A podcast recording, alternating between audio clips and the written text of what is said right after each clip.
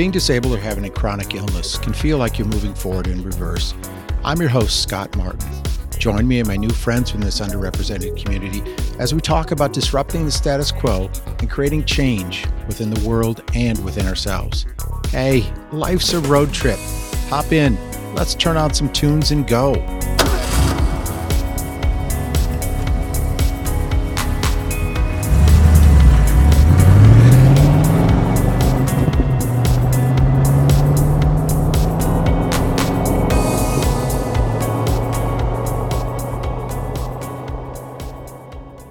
With me in the passenger seat and managing the radio for this road trip is Meryl Evans. Meryl is an accessibility marketing consultant and author. She uses a virtual megaphone to educate anyone who will listen about accessibility and inclusion with the focus on people with disabilities. Meryl is a highly sought after speaker who is known for compelling people to take action by sharing their, her stories and lived experiences as a person who happened to be born hearing free or profoundly deaf. She has spoken at TEDx, Access U, ID24, South by Southwest, Content Marketing World, Accessibility Plus, and PCMA convening leaders. I know you've been busy, lady. Her recent projects include delving into accessibility and virtual reality by working with XR Access and the W3C Immersive Captions Community Group. Wow, that's a name for you. She's a proud mom of three and a native Texan who has lived in Dallas Fort Worth for all but six years of her life. So, hi, Meryl. Hi, Scott. Thank you for having me. You bet. And we've been going round and round and trying to match our schedules, and we keep one of us ends up at times. Well, I, am sorry, I've got soccer. I can't do that. And you say you got something else. So, doggone it, we're finally together. Yes. But I have a question for you. Now, I just read that about you've been in Dallas Fort Worth for all but six years. Where else were you? Where what'd you do for those six years? I was in Washington D.C. for six oh. years. So I've been. I went to college at an American university for half okay, of that time that. and graduated. Yep. And then I went to work for the government for Federal Aviation Administration for the rest of the time. And after having my daughter, my spouse and I wanted to move back to Texas to be closer to family. And okay. They finished the um, Air Force. They were in the Air Force. So. Okay. Okay. All right. So that covered that. Yeah, it had me scratching my head if you love Texas so much in Dallas Fort Worth, where you, but I get it. I get it. Work does that and education does that. So you recently posted um, a, a, label of some kind that I think is going to really set up the entire show. And I'll just describe it for folks. It, it's, it's a rectangle box and in it, it says myth in bold print. And below that, it says deaf and hard of hearing people only need captions and sign language interpreters for digital accessibility. How should that read? If if if that's a myth, and I know that from what I've studied from you, Meryl, you don't like myths. You want things clean cut for people to understand, correct? And I I believe that that's what your point was that this has to be cleaned up and people need to be aware of exactly anything about captions and sign language interpreters and how they're used correct that that's one part of it the other part of it is they assume that's all we need that's the yeah. only accessibility we need but that's not the case there's a whole lot more to it such as adults being notified of things mm-hmm. and um, were a very verbal. Oh, sorry. It's okay. Point. We're a very verbal society. We often defer to phone calls and in-person communication. So that's the other thing that we run into a lot. Another forum, online forum, require you to enter a phone number, and that is a problem for a lot of us. So the point of that post was to show ASL, interpreter, and caption are not the only thing we need, which is often a misconception. Okay. That brings up a point about later in the program. I'm going to present a couple of examples to you from uh, issues I found when I've done some student, uh, not student teaching, but uh, substitute teaching. So we'll we'll table that for a bit. But when I saw that, that made me think of what's coming up later in the show. I just want to uh, go over with you. So I want to jump jump right into uh, XR reality or extended reality, and I'll, I'll fill our listeners in about this. And this is what I found when I did some digging. Extended reality, encompassing this term to virtual reality, augmented reality, and mixed reality applications that seek to improve human computer interactions through sensory experiences. Now, what have you learned about it? It seems extremely broad, Meryl. Fill us in on this XR or extended reality. Will you uh, fill in the blanks? it is the big term XR, big, it's the big term uh, in, encompassing. Um, a lot of time people think about virtual reality, they know what that is because a lot of consumers have it. Like, for example, if you have a PS5, you can get a headset yes. to immerse yourself into the game.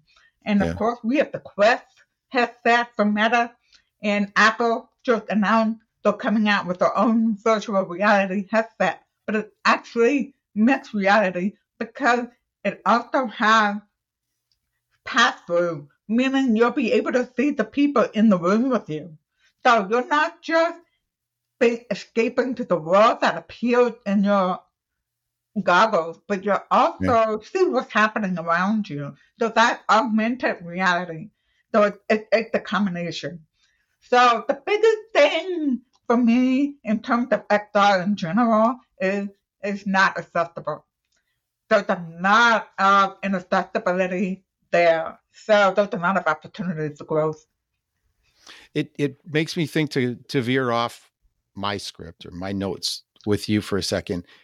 You're out there and you're very well known on in your area of expertise. No, you are, lady. You are.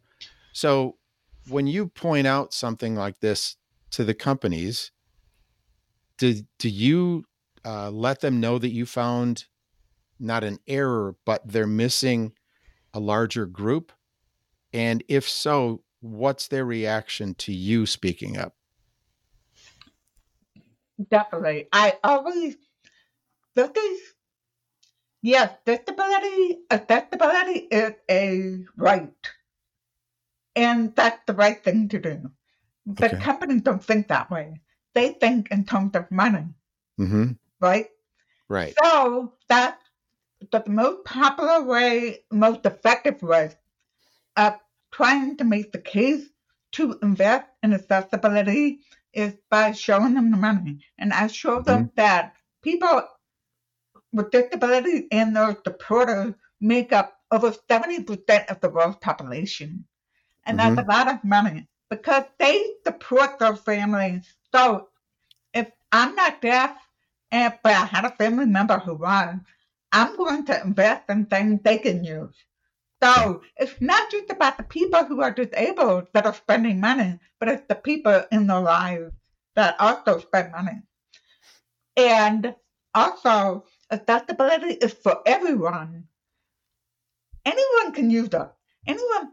So I had thumb surgery and it changed how I interacted with the world. I had to do things differently. I had to drive differently. I had to open doors differently. I, I could only use the keyboard with one hand, and that was slow. Yeah. So I needed accessibility to help me work through it while I was recovering. That happens to anyone every day. Temporary disabilities can be due to an illness, long COVID. A lot of people are dealing with the side effects from long COVID. Then there's also um, situational impairment, which is based on where you are. The most common example is you're at a restaurant and you're trying to watch the TV in the restaurant, but it's too noisy. You can't hear the TV, and they're not going to turn it up. So mm. you've got captions to fall back on. So you didn't need the but really show that accessibility is used by so many people. And my favorite example to share is, um, you know, the ramp at street corner. Yeah, sure. When you, yeah, Yeah, yeah. they allow they were made to help wheelchair users, um, wheelchairs to cross the street safely. I mean, you wouldn't want to go down a step in a wheelchair, would you? Right. I mean, I've right. been in my, I've been in a wheelchair a, a few times in my life, and I know I will not feel safe, right? Mm. But so many people use that ramp, preparing, pushing strollers. I, I have three kids, and I don't, and every time I came to a stop without a ramp, I had to turn around and carefully, slowly pull my kid's stroller down because if I did it that way, they would fall face forward. So that's why I had to go backward, which is not safe because I can't see what's happening behind me. Okay. So that's a big example right there. And workers pushing heavy loads, shoppers with shopping carts, and travelers with luggage. So it was originally for wheelchairs, and now all these people are using ramps. Same thing with elevators. We use elevators to get people to the second floor higher safely because they can't use the stairs. Mm. And I can tell you from my life, when I see people in a building, they are taking the elevator. They're not taking the stairs. Of course. So accessibility for everyone. And it pays to make things born accessible because someone's gonna need it at some point. Plus, your future staff will thank you because Mhm. we all have one thing in common. We're all getting older. And Yes. the longer we live, the greater the chance we'll have a disability. Okay. That gets me going in a certain direction. We're recording this on July 12 of 2023, and this is Disability Pride Month. So that's all and good. And we're celebrating when the Americans with Disabilities Act came in. But I want to go to a point, and and I'm now in my sixth month of doing the show, and I have changed the the way I'm doing the show and the type of guests because I want more people on here that are pissed off about how things are being done or not being done. And it comes down to one thing, and you said it earlier money. So a lot of my guests have been coming on with the same frustration, but more and more, there are people reaching out. And doggone it again, Meryl, you're one of those people that is not afraid to talk about what's important. So, how the heck are we going to get to a point we know it's going to come down to money and telling people the the manufacturers there are trillions of dollars from the disability community being put into the world okay? Huge uh, amount of dollars all around everywhere but still running into problems because of the almighty dollar or they don't see where they're going to be making money from. And that seems to be the biggest frustration.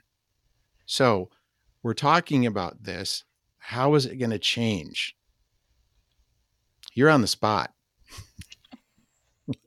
Well, there is a report called um, Return on Disability that confirms that people with disabilities and those supporters have $13 trillion Yes. in disposable income per year Mhm. ready to be spent. And this seems like a big number. How do you put this number in English? Well, I'll tell you how. So we're in the United States. It means we have our market has enough money to buy every single person who lives in the United States 13,000 boxes of cookies. Okay. Think about that. That's a lot of girl scout cookies. Yes it is. Yeah okay. But it still comes down to the higher ups that if they don't have a family member or they haven't been experiencing disability we know darn well they're going to look the other way because more and more of these are corporations that have to make these decisions and they have stockholders. So i think back to when uh, uh, people would want to get something done and if it's against the business you don't buy their products so I'm wondering if the disabled community will ever be in a position to do something to force these corporations to change. But you're doing stuff. I, I guess we'll we'll hold off on it because I'm going to be asking you about your website later, and you are going to companies, correct? And you're helping yeah. them understand what it's like. Okay, so we'll table that until we get to it. So I, I want to open up that can of worms. So okay. I, let's get into um, Chat GPT and Google Bard. And I did some studying on this, and this is what I found. Um, this is one of many things, but I just plucked this out. Starting with user interface, Chat GPT UI offers a lot of data, but seems more cluttered as compared to that of Bard. Google Bard's uh, excuse me, Google Bard seems to have uh, a far more polished user interface. However, this is totally subjective and can vary from person to person. Where are we? Is it still something that is not, obviously, it's not perfected? Are there one or two companies that are moving forward and getting ahead of other companies on making this more of a reality? tough one. Good. They they have a long way to go. I have done different types of tests on it. I've written about it a few times. They mm-hmm. make up data. They make up information, and I, who do I know the best? Myself, right? So yeah. I asked the questions about me. I even gave it a link to my website in my LinkedIn post, uh, LinkedIn profile, and it was making up that I wrote a book that I never heard of. It was making up. it was making up articles that I wrote for a certain comp- magazine that I have never written for. I'm telling you, it gave me links. And yeah. all those links were 404. They were dead end. So that alone right there just that speaks volumes, doesn't it? Yeah. And you can't trust it to educate you if you, um, I talked to it about accessibility and it got some terms wrong. So, and now I'm hearing a lot of the content is really plagiarized, which is going, it's a big mm-hmm. concern. I'm not, I'm not talking about students who use that to um, write their paper. I'm talking about right. the content GPT produces may not be good information. It may be plagiarized. So oh. there's so many problems with these.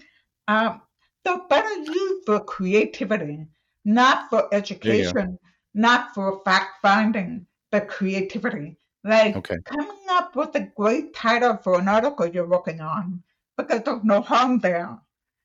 But there is harm when it's giving you data like 20% whatever. It, it does that. And then I'm going to look for the data because I want to confirm it. And mm-hmm. most of the time, I can't confirm it. Wow. Okay, let's jump into something else that's probably going to take us off. I've got a good example of a uh, faux pas that a uh, uh, high school made. One of my guests not long ago was talking about a, a graduation ceremony that she attended. And this must have been a big high school because you had the stage where all the seniors were getting, you know, their diplomas and things. And on the left and to the right of the stage, each side had a, a huge jumbotron.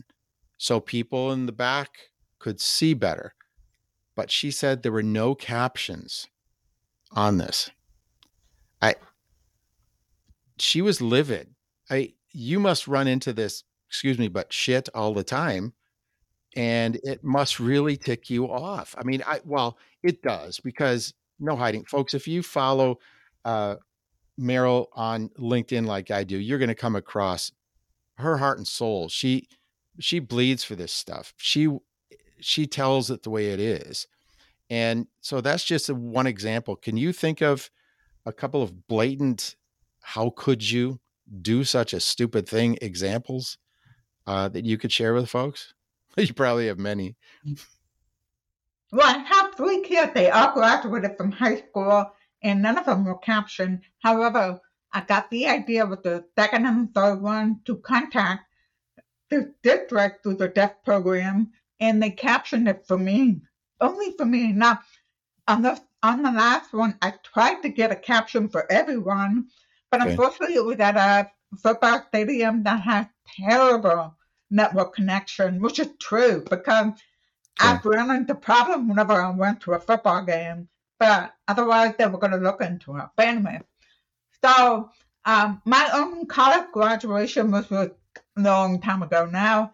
Obviously didn't have caption because caption was not big yet.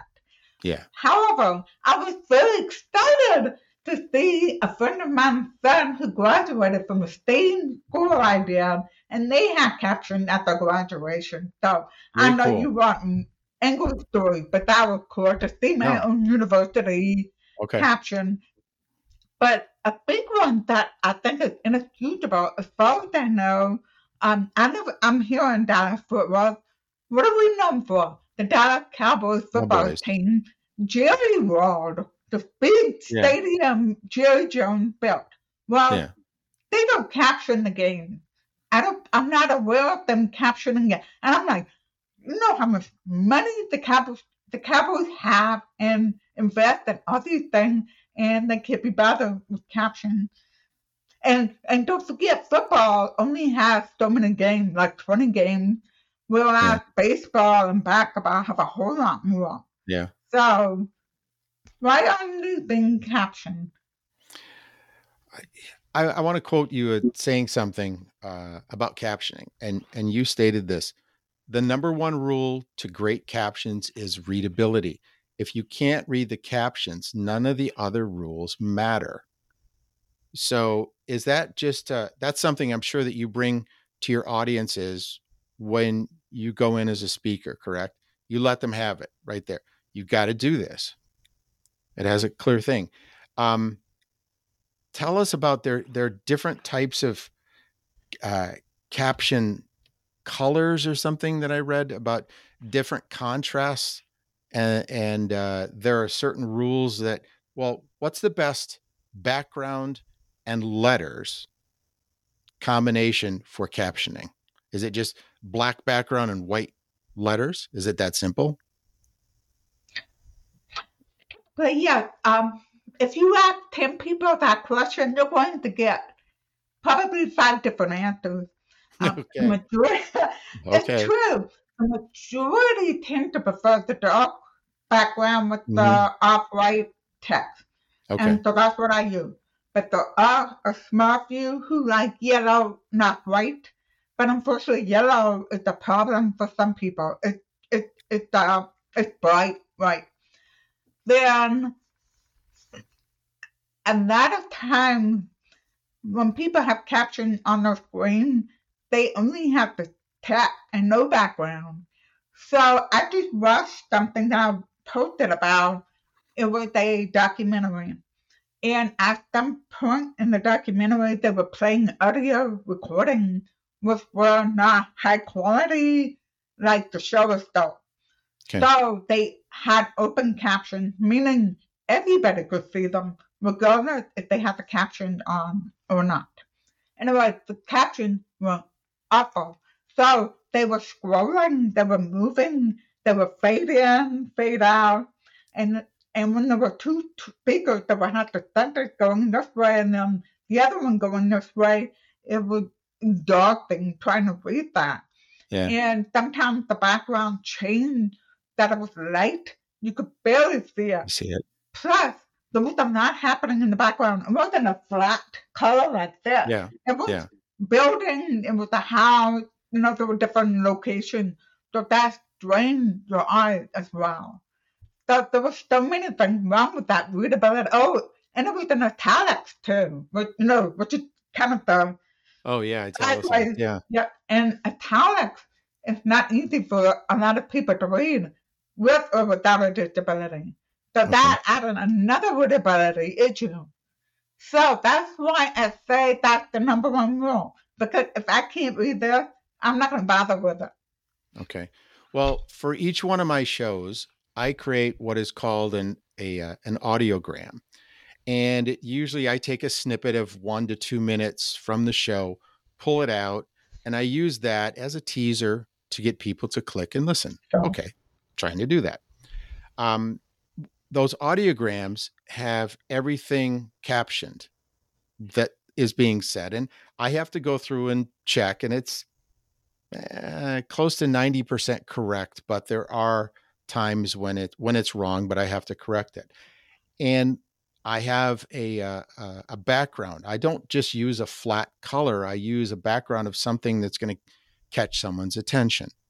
So there are times when I think I have the perfect, interesting background to go along with that snippet that I use that, but then I test it on myself. And I've listened to you, lady, and I do try to read it. If I can't read it and if it's not clear, I get rid of that background and I go find something else. And there have been a couple of times where I'm I'm lucky in that if it's something that's very direct, I can just use a black background with white or a little off white because then it's easier to read. But there are two reasons for doing these.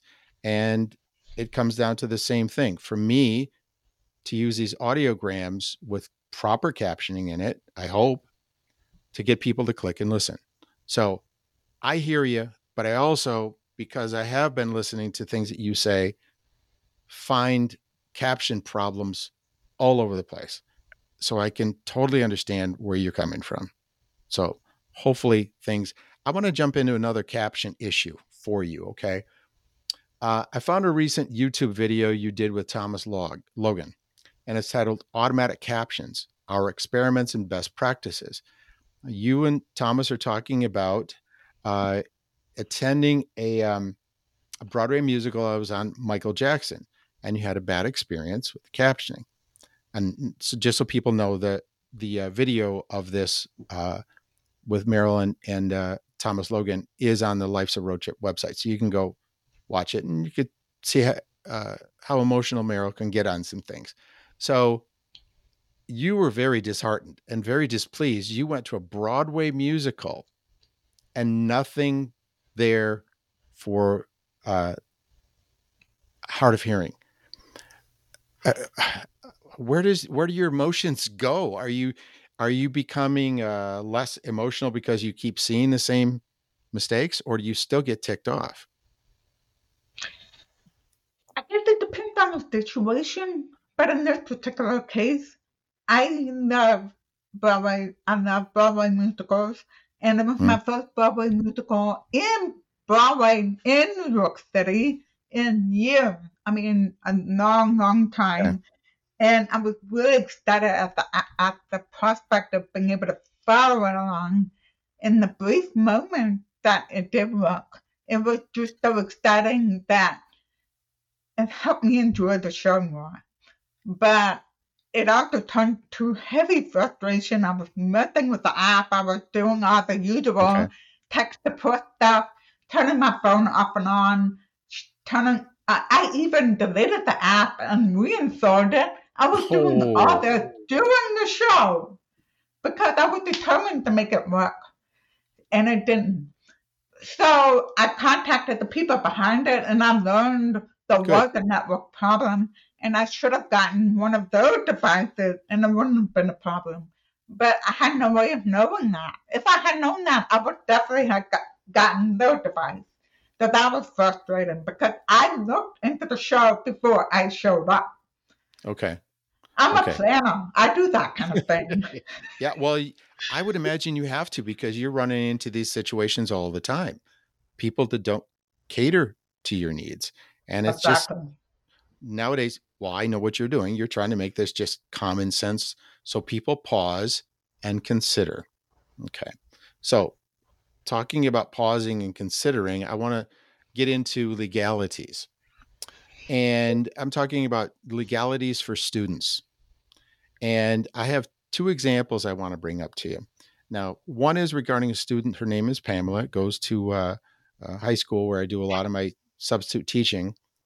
And I come across Pamela, she's through the school year. I've probably seen her in each of her classes, and she always has a, uh, uh, a teaching assistant with her and they get along and the teaching assistant signs. So legally, Pamela is provided that, correct? Okay. So I yeah. also bring out a situation that goes beyond Pamela's issue, and it's often forgotten. Last fall, I was substitute teaching in a social studies class, and there was a video being played by the teacher left for me to play. Wasn't a great video anyway, but but the the teaching assistant that was with um, someone that had uh, that was deaf um, wasn't able to follow things was ticked off that the teacher one didn't provide a video that had captioning and two nothing else was provided for that student so they could understand and learn what was the lesson that was provided in that. And it really made me think so anytime i substitute now and there's going to be a video played and that happens quite a bit I will make sure that I have uh, captioning ready to go if there are any students that need it. So, because of someone else's mistake, I've learned and hopefully I understand it and I'll be there to help students out in the future. But we've we've got to get more of the message out. It just makes common sense, right? Yeah. I, how did you handle some of this when you were growing up? What was life like for you? Well, I'm old enough that when I was in school, captions were not common enough back then. Mm-hmm. So I did not get captioned until I was 13 years old. That's when I okay. first got my caption decoder. So that's 13 years, no no caption. Yeah. And I just mostly was cartoons because they were easy to follow. And okay. that's my street my mom says I am I was the first one to read before kindergarten. I was the youngest to read out of her three kids. And and she credits Sesame Street. And I'm like, how? There were no captions back then. But the way we figure it out is there was a lot of ongoing characters. I mean, they put words, they put letters, they put numbers on the screen a lot. So that was probably part of it. They have very simple storylines and that kind of thing. And I definitely could not read the Muppets lips because all they did was that. Yeah, yeah. They don't yeah. make movement. Okay. yeah, exactly. Yeah, so I'm truly convinced it's the on-screen cast that made a difference for me. So I remember watching videos in class all these years and I don't remember um, feeling left out or bored, or, uh, probably bored, yes. But I don't remember feeling left out because captions were not common yet. Yes, they were around by the time I was in high school, but they were so far and few between. And it was mm-hmm. before the laws came out that put caption in all TVs and eventually 9, um, 88, that kind of thing. So it was just part of life. I mean, I don't recall ever having to understand a video that would uh, uh, impact my work. Usually, videos were a supplement, not necessarily some important content you needed to know. Okay. Okay. So, well, that probably had something to do with you learning how to uh, overcome issues and but there's a line between a person like you growing up that has a, probably a good work ethic and you're confident in yourself and you will overcome those come hell or high water you will and some kids that are not as strong and they will just suffer through it. So that's what our society does sometimes and it's and it's really it's really too bad. Uh, i want to get into now more about what you do. And in a TEDx talk that I saw, you you used a gimmick to get people to better understand exactly what you feel. And you had a snippet of uh, not someone with hearing loss, but that spoke Japanese. and you would i believe that you would show some captioning also as another example and remove words so there's two examples of okay what did this guy just say? And if you don't know japanese have no idea. There you go. That's your example. And also the the second part i think it's very ingenious lady. You take out words. Okay what's being said? You're giving people a real life example instead of just talking over their heads. So, how have how are you uh, received after doing something like that that makes people just have an aha moment? How is that received?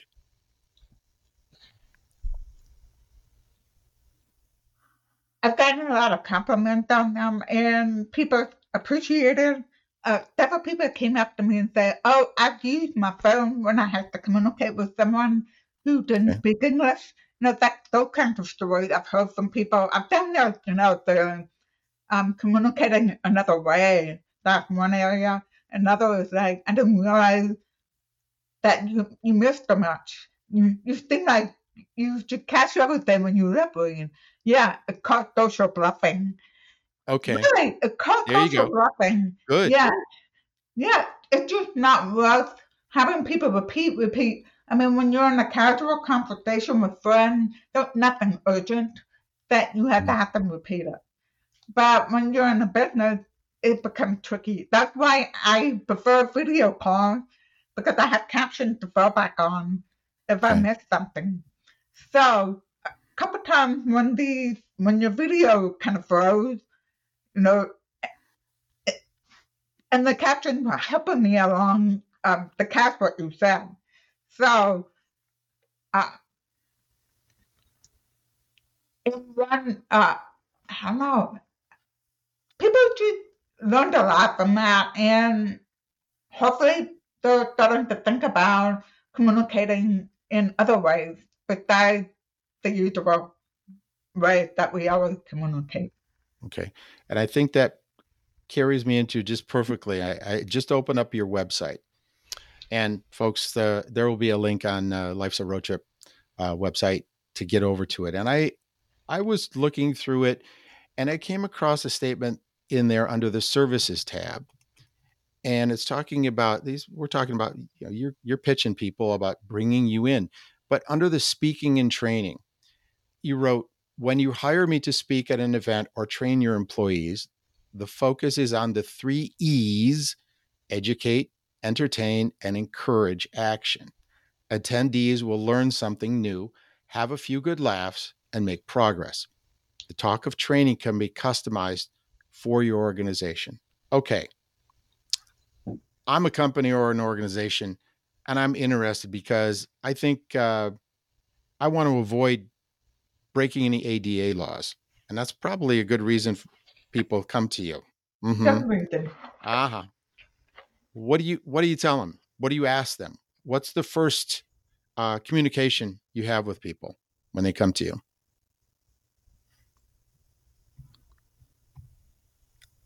First is to tell them that the problem with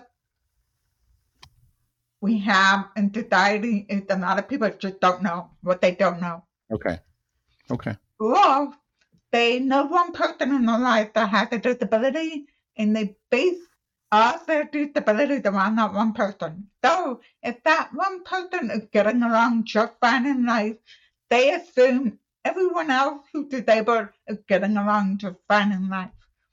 So there's a lot of misconception around it and having awareness, educating your employees on awareness, uh, learn about disability and accessibility will help you uh, create a more inclusive organization because it shows you care about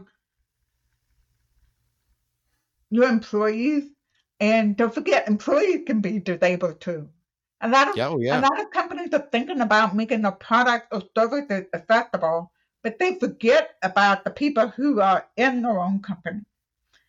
So, and I told them that 80% of their employees are not disclosing that they have a Mhm. disability. Sorry, 80% of the employees who have a disability are not disclosing. Most disabilities are not apparent, so you will never know unless they say something. And they don't say it because they're afraid it's going to affect their career. Okay. Then I go into the spiel of how the 13 trillion and how companies that have disabled employees uh, make 28% more profit and revenue than companies that don't intentionally include people with disabilities. So I go into the whole spiel of the advantages of accessibility and creating an inclusive company because it's the domino effect. When you start making things inclusive, it it makes things better. Because employees feel like they can bring them a whole self. Employees are able to talk to each other and say, this is how this is what I need for us to collaborate the best. And employees are aware of things like if somebody's having a bad mental health day, they can say, you know, we don't have to meet today. We can meet another day. So being aware of an employee's mental status, mental illness status, helps you be nicer and kinder and help them through the rough day. And change how you work together so they can get through their day. So, so just, it's just the domino effect when you start thinking and you'll get ahead of most companies because most companies don't consider disability in their DEI, which makes their DEI incomplete. Okay. Does that summarize or is that summarized by and you're wearing it right now and then the on the t-shirt we're going to be showing yep progress over perfection tell us oh grand one what does that mean summarize that I have to put it in short, then I could go on for it. Okay, so progress over perfection. I live, I try to live my life that way. It's not Yeah, just about accessibility and disability. That's how I Yeah. live my life. It's about accessibility is daunting. It's overwhelming. A lot of people feel that way when they're just trying to build up to it. So if they- they're about getting it all right, just get it started. Those small steps make a difference. And besides, accessibility is everyone's responsibility. It's not something one person should be doing. All of your department should be involved in some way or some. So HR will be ensuring the hiring and onboard, onboarding process is accessible. Procurement will make sure they're buying accessible products. So everybody has a role. So that's one side of the coin is don't just get started. Don't worry about getting it perfect. Just get started. The other side of the coin is for the people who are the supporters. They get mad, they get angry whenever things are not going right, when things are unacceptable, and you you catch more flies with honey than vinegar okay there you go Carrot there you go is better than the stick. So it means educating, not berating. I can give you an example. So somebody with a disability has a, a business, self-employed, and they post it on LinkedIn. I just added an overlay on my website. This is just a, a starting point to make my website more accessible. Oh my goodness. The comment she got they were awful. It was awful. I cannot imagine how horrible she felt just reading them. I was feeling awful, and it was not me. So they would be reading her. I understand. Um, accessibility overlay companies have angered the disability community, so people are fed up with them. But on the other side, the progress of the perfection way, somebody told me they added an overlay on their website, one on one. And um, I'm like, I sent them a link to the overlay fact sheet. And they said, why you send me that? And I said, because overlays don't work. So they didn't understand it, so I had to explain it to them. So I educated them. I didn't try them. And put, after a while, they took it down. And, I, and they didn't get, they didn't leave feeling awful. The other person took it down, but she was also feeling pretty rotten in the process. And I can imagine how long that. I know when I make a mistake, I make mistakes. I beat myself up for it. If somebody beats me up for it too, I feel even worse. And we already have a lot of barriers at, in, at the as the person with disability. We don't need that on top of it. Yeah. So it's better to educate and get your get the facts straight before you jump all over someone. Okay. Well, this leads me into the, one last question before we uh, do something a little bit more fun. Do you think you're that you're making a dent or a difference? Yes, slowly but surely. Which one? Are you doing it making a dent or are you actually making a difference? A different, I think. Okay. Okay, because um I find myself when I'm doing this show, I have more of a reason for doing it now to help out. And I think I've made a dent in the uh in in my walls at times from frustration.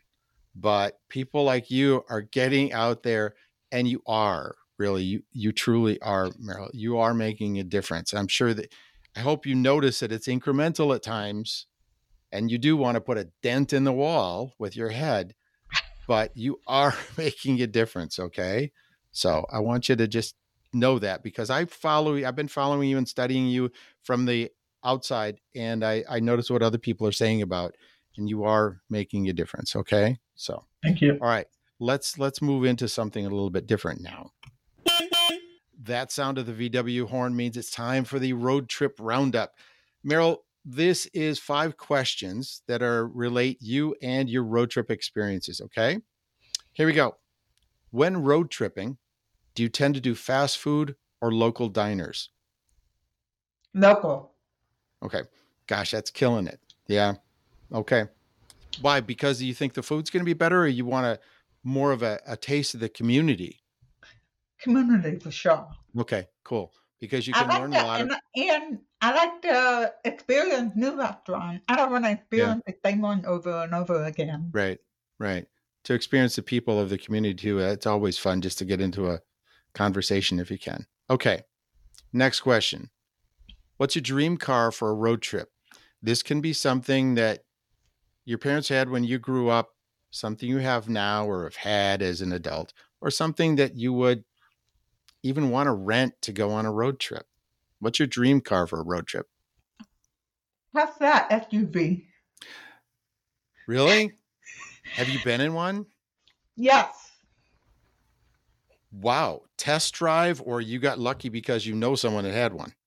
I know I know a couple people who have one, and I rode in one of them, and it was a great experience. Plus, I I, I want my next vehicle to be an electric car, yeah. and I like SUVs because they're the right height off the ground. Okay. They, I love my my SUV because it's so easy to get into. You're not going really low, mm-hmm. but you're also not going really high like some of the SUV. I've had an SUV where I had to stop up and climb into it.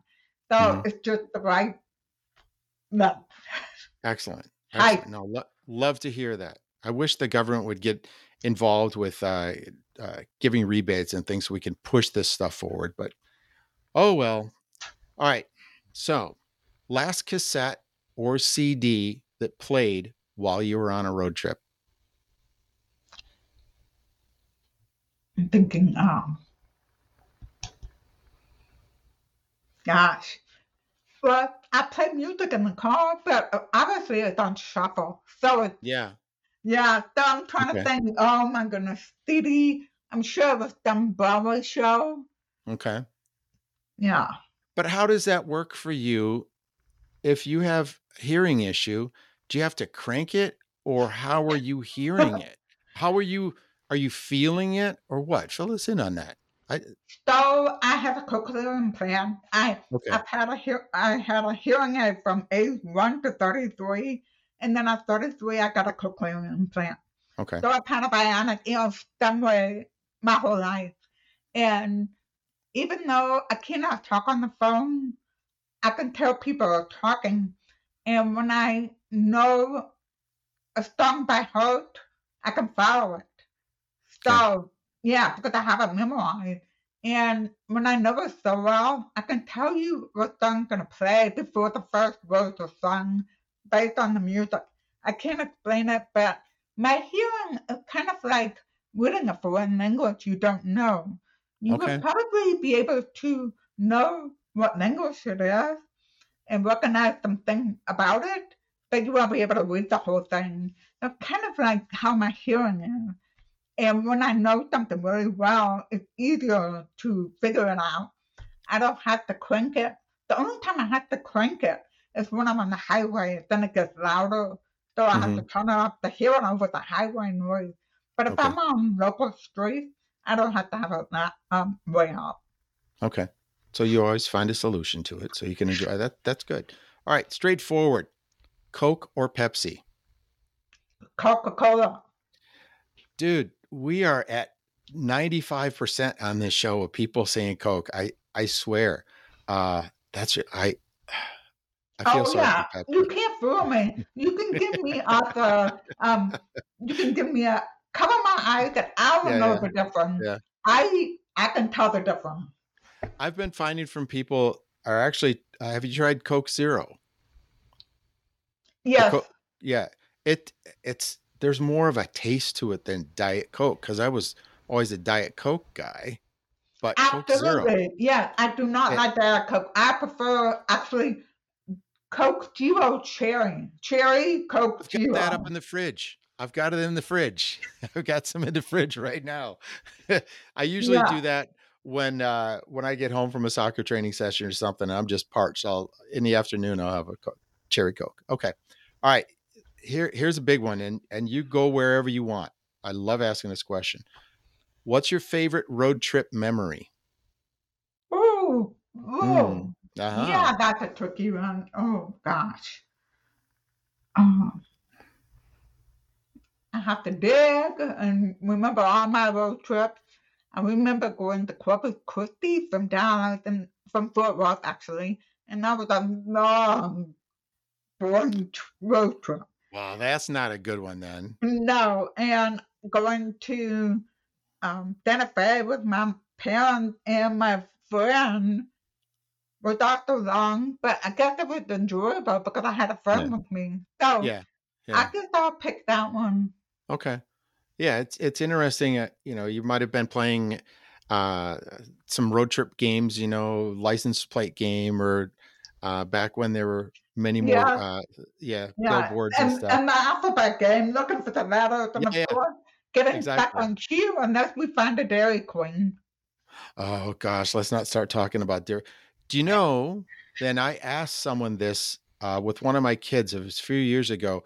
Went to a Dairy Queen, and I went up to the counter and asked for a dilly bar. Oh no, excuse me, not a dilly bar because they still make those, I guess. A Buster bar. Do you remember what a Buster bar was? It's been so long. I was See? remember the peanut butter Yes, parfait, parfait. They make remember the those. You don't. Oh, because it was they take the the stick and then they put some uh, fudge and then ice cream and then peanuts and fudge and um, it's all on a. It's a peanut butter parfait on a stick. Anyway, okay. I mark how old I am with that question, but hey, Me too. Yeah, well, hey, um, we're wrapping up the show now. I'm I'm just gonna say something to the folks, and I really love having you on. I want us to stay on for a couple of minutes after we get off here. Okay. Okay. So I'm going to wrap up by saying ciao and chillax, everybody, and keep listening to Life's a Road Trip.